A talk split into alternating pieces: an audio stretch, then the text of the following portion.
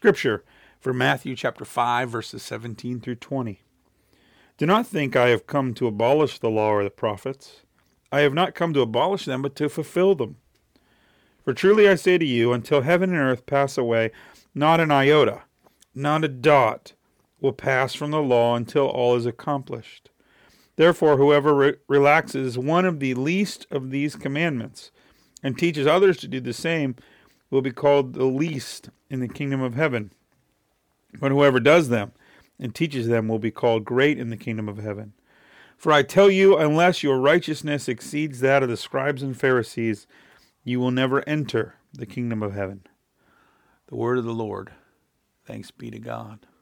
Well, we are continuing this summer to look at the Sermon on the Mount uh, and uh, think through this uh, this collection of teachings that that Matthew has has uh, put together for us uh, of the words of Jesus. We looked at the end of the sermon and then came back to the beginning to look at the Beatitudes and then the Salt and Light passage. And now we jump into uh, what some have called the, the core of the Sermon on the Mount. Uh, this large group of teachings about the law. And uh, Jesus is going to give some new commandments on this mountain. And, uh, and clearly, he's, he's walking into this imagery of him being the new Moses. And but before we look at the commandments that follow in the, the rest of Matthew chapter 5, Jesus gives this little four verse introduction. Even though it's small, it, it packs a big punch. In fact, uh, Dr. Jonathan Pennington, in his book, The Sermon on the Mount Human Flourishing, calls this the propositio or the main thesis statement of the whole sermon. And what Jesus is doing is, is he's going to give these laws and his interpretation of the laws.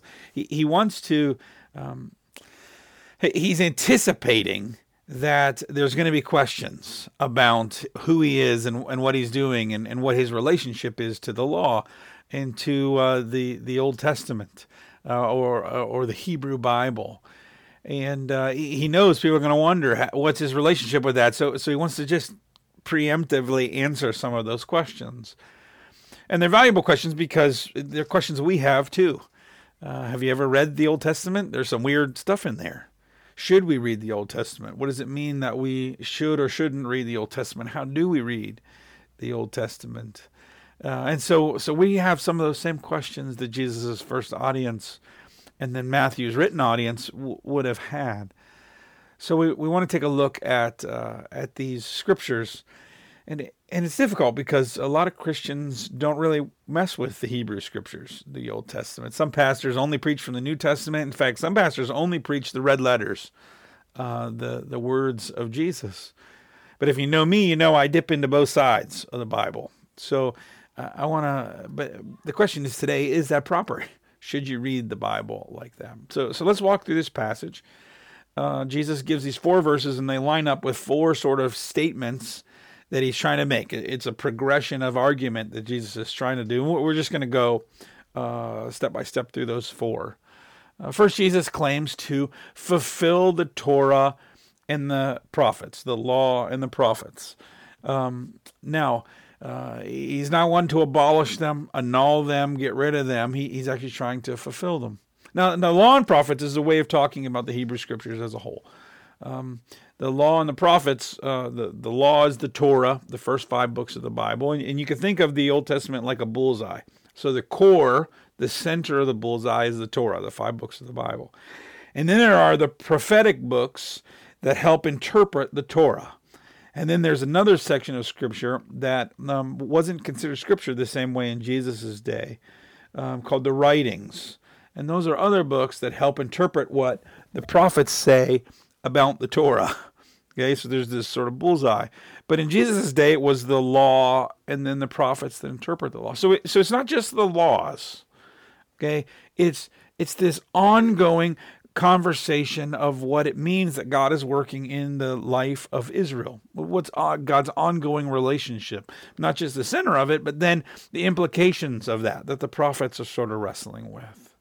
So when Jesus is talking about the law and the prophets, he's talking about the scriptures, um, but and their expectations, not just the rules, but what is this ongoing story? And Jesus says he fulfills this story, not abolish it, annul it, doesn't replace it. He, he sees himself as part of the story. Um, this word fulfill is a word that, that is really important to the Gospel of Matthew. He, he uses it five times in the birth narratives, uh, talking about ways in which Jesus fulfills expectations of the Messiah. Um, he, he talks about, he, he, Jesus uses the term when he talks about fulfilling righteousness at his baptism. In chapter 4, Jesus quotes Isaiah, and talks about fulfilling. So already, uh, Matthew has used this word fulfill seven times to talk about how Jesus is stepping into this story. Uh, it means that all the expectations of the Old Testament, Jesus uh, come true in Jesus. That this saving work, this ongoing plan that Jesus has, or that God has, is being fulfilled. It, it, it, steps in with Jesus. He Jesus has continuity with all of that previous story. In fact, he is bringing to completion all the things that God started in the Old Testament. That brings you. So that's step step number one. I came not. I came to fulfill the law, not abolish it. Step number two. Jesus says that everything in the Torah is true until the end of the world, not one iota or dot. In uh, in Hebrew, uh, the the language is written left to right, and it's it's written uh, just as consonants. And some of them are small little marks, some of them are a little more advanced to right, and then some of them, all the vowels are points or dots around or in the letters, and uh, you don't need the vowels. Uh, in fact, if you read a paper in Israel today, the Hebrew is all consonants. You have to know what the vowels are, which makes me worthless at reading uh, modern Hebrew without any points. I'm not that good anyway. Um, I only know enough to sort of look stuff up. Um, but Jesus is saying not one little letter, not one little point of the law is going to go away. Even the unnecessary parts, like the vowels, it's going to all, uh, until everything is accomplished, the law is going to be together. Well, what is accomplished? Until God's plan all comes together and is accomplished, the law stays, it remains. Everything in there is true. And to be sure that people don't misunderstand him, he, he goes on to step three in his argument. Okay, so he says, I came to fulfill it, uh, that uh, uh, everything in the Torah is true. And so the people don't get confused. Everything in the Torah must be observed. He says, Therefore, whoever relaxes one of the least of the commandments and teaches others to do the same will be called the least in the kingdom of heaven. But whoever does them and teaches them will be called great in the kingdom of heaven. So, so teachers can't even, so uh, he's talking about teachers here. They can't lax any of the commandments. Traditionally, it was understood that something like 613 commandments were found in the Torah. I've never counted them myself. That's just a traditional uh, number. Um, but but there's some kind of weird stuff in there. For example, you're not supposed to wear mixed fabrics. Okay, so cotton, polyester. Uh, you're not supposed to have a mixed field. It's out of Deuteronomy 22. You can take eggs from a nest as you go along the road, but you're not allowed to take the mother bird. Okay, Deuteronomy 22. Um, you are supposed to have tassels on the four corners of your cloak with a blue cord in them. Uh, Numbers 15. You're not to cook a kid or a young goat, not a child, in its mother's milk. Exodus 23. That, that's where a lot of the, the kosher rules come about meat and cheese, meat and dairy, that you don't eat them at the same time. Um, so no cheeseburgers in Israel. Um, you're you can eat some birds, but you're especially forbidden to eat owls or bats. Deuteronomy 14. Uh, it's too bad they didn't follow that in China, right? Uh, if you don't absorb, uh, observe the Sabbath, you should be put to death. Exodus 31. Jesus says, all these commandments, uh, all, all the teachers of the commandments that lacks these commandments are go to the bottom of the line, the bottom of the stack in the kingdom of heaven. That you're supposed to teach these things. In fact, then Jesus makes the argument, one, takes the argument one step further to part number four. Not only does the law stay true, but your obedience to the law must expand surpass the experts. He says, For I tell you, until your righteousness exceeds that of the scribes and Pharisees, you will never enter the kingdom of heaven. Scribes and the Pharisees took these 613 laws very seriously. They tithed everything, including uh, their table salt, 10%. Uh, they they uh, wore long tassels. They were very serious about the Sabbath. For the people listening to the sermon, they could not imagine righteousness surpassing that of those people. But Jesus is understanding righteousness not just as the following of the law, but living the way God wants you to. Rightness, right relationship, right heart. And Jesus says, unless your righteousness exceeds them, then you're not even going to enter the kingdom, not, not go to the bottom of the list. Your righteousness has to be so high to get into the kingdom. Jesus has made his point clear. He is in line with the law and the prophets. And he will go on to share some examples of his teachings. And, and what we're going to find over the next couple of weeks is he's taking the teachings deeper to heart, to relationship. But he sees them as a continuation of the law. And, and so the, the law is something we're supposed to, to follow and pay attention to as Christians. The problem is, of course, that we don't we don't take these words of Jesus seriously. I mean, I mean, I don't eat owls or bats, right? But but we're not sacrificing. I don't have tassels on my cloak. Um, I, I I like to eat bacon. You know, there, there's a lot of stuff that, that I don't follow in the law, and the, the early church had to do a lot of work to figure out what to do with the Old Testament, and and what to do with all these laws. And, and uh, under their leadership, a lot thanks to Paul, um, they decide that there's different kinds of laws and that some laws are ethical. Like you're still not supposed to murder anybody. Um, you're not supposed to steal, but but some are for cleanliness and for for rituals and for sacrifices that Jesus, in some ways, because of his life, because of his death and resurrection, now we don't have to follow the same way. So there's a, a loosening of the law in some ways. But how could they do that? if Jesus said whoever does that is going to be the least in the kingdom. There's a real problem here. That if we take Jesus' words here seriously, then we should probably be following some of these laws in a lot deeper way. Shouldn't Peter and, and Paul and James, the brother of Jesus, all be least or out of the kingdom if if Jesus is what's saying he's saying here uh, is read just at a first glance? Well, what, what the early church decided, and what we follow to this day, is, the understanding that the under the ultimate purpose of the law wasn't that to make you have to follow all the laws. That part of the purpose of the law was to help you and I realize that there is no way our righteousness can ever get to the point where we're right with God. Then the prophets take it further to, to look ahead to what this Savior, a coming Messiah, might look like. That God's going to have to fulfill all this righteousness. Now, Jesus then is saying not just that he fulfills the law, but that he fulfills the prophets and the law. And so um, he's saying, I'm fulfilling all of this story. Jesus lives the perfect life. He, he follows the law. He's without sin.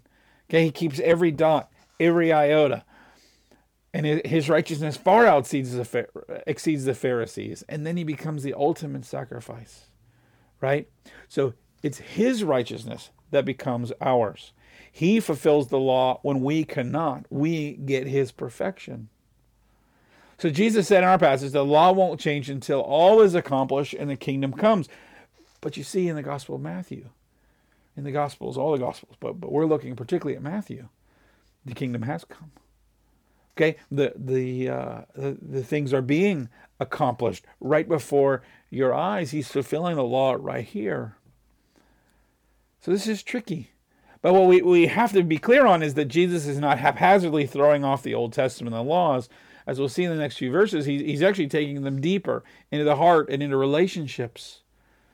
So we as Christians can't ignore the Old Testament yeah, you don't have to have tassels on your cloak. You you can eat bacon. I still don't recommend eating owls and bats, right?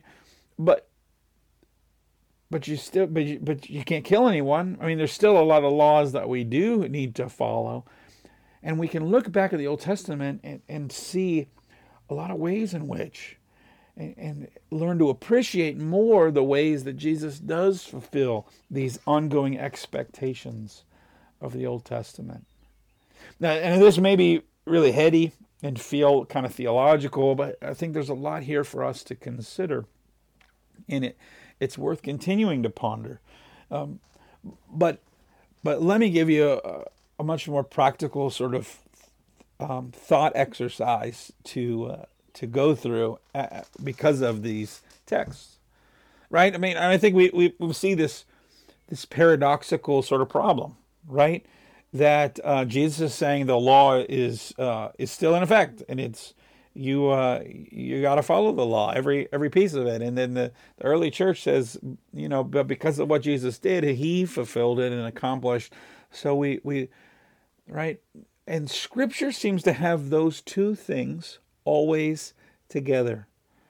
And I think we we have to just take those two things, um, two things, um, and, and hold them in tension. One is God's grace that through Jesus Christ we are giving given favor, unmerited, unearned, undeserved love and and uh, favor from God. On the other hand, uh, so it's unearned, but it, on the other hand, it does come. Grace comes with expectations that we live our lives differently because of the grace that we have and, and you have to keep those two in balance. If you overemphasize the grace without the expectation, then you have a faith that's not really a lived faith. It's just a believed. It's just in your heart. It's it's not in your life, and that that is clearly not Jesus's view. On the other hand, if you hold up uh, righteousness and expectations of the law and, and and diminish your view of grace, you get a faith that is earned that you do something. You, you end up um, getting there because of your works, but but no, it's these two things that balance. It's grace and truth. It's grace and expectation, and and we got to have both those things.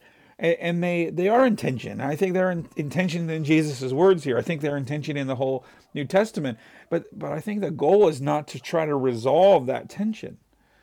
It's just to live with it that I'm never going to earn, I'm never going to be good enough for Christ's sacrifice. I'm never going to be good enough for God's love. And I don't have to be. But that doesn't mean I don't try to live a life honoring of that call. I don't try to be more Christ like. I, I, don't become more Christ like over time. Okay, the, the, you you you have grace, but you also have expectations with that grace. God loves you first, but then you learn to love God in a different kind of way. And so, in this way, Jesus is absolutely fulfilling the law because I think that's what the law was always meant to show us. And Jesus is in continuity with this ongoing story uh, of these two things being in balance. So maybe there's a little bit of a heady sermon this week, but I would encourage you to ponder both God's grace and the expectations of that grace and what it means for your life. Let's pray.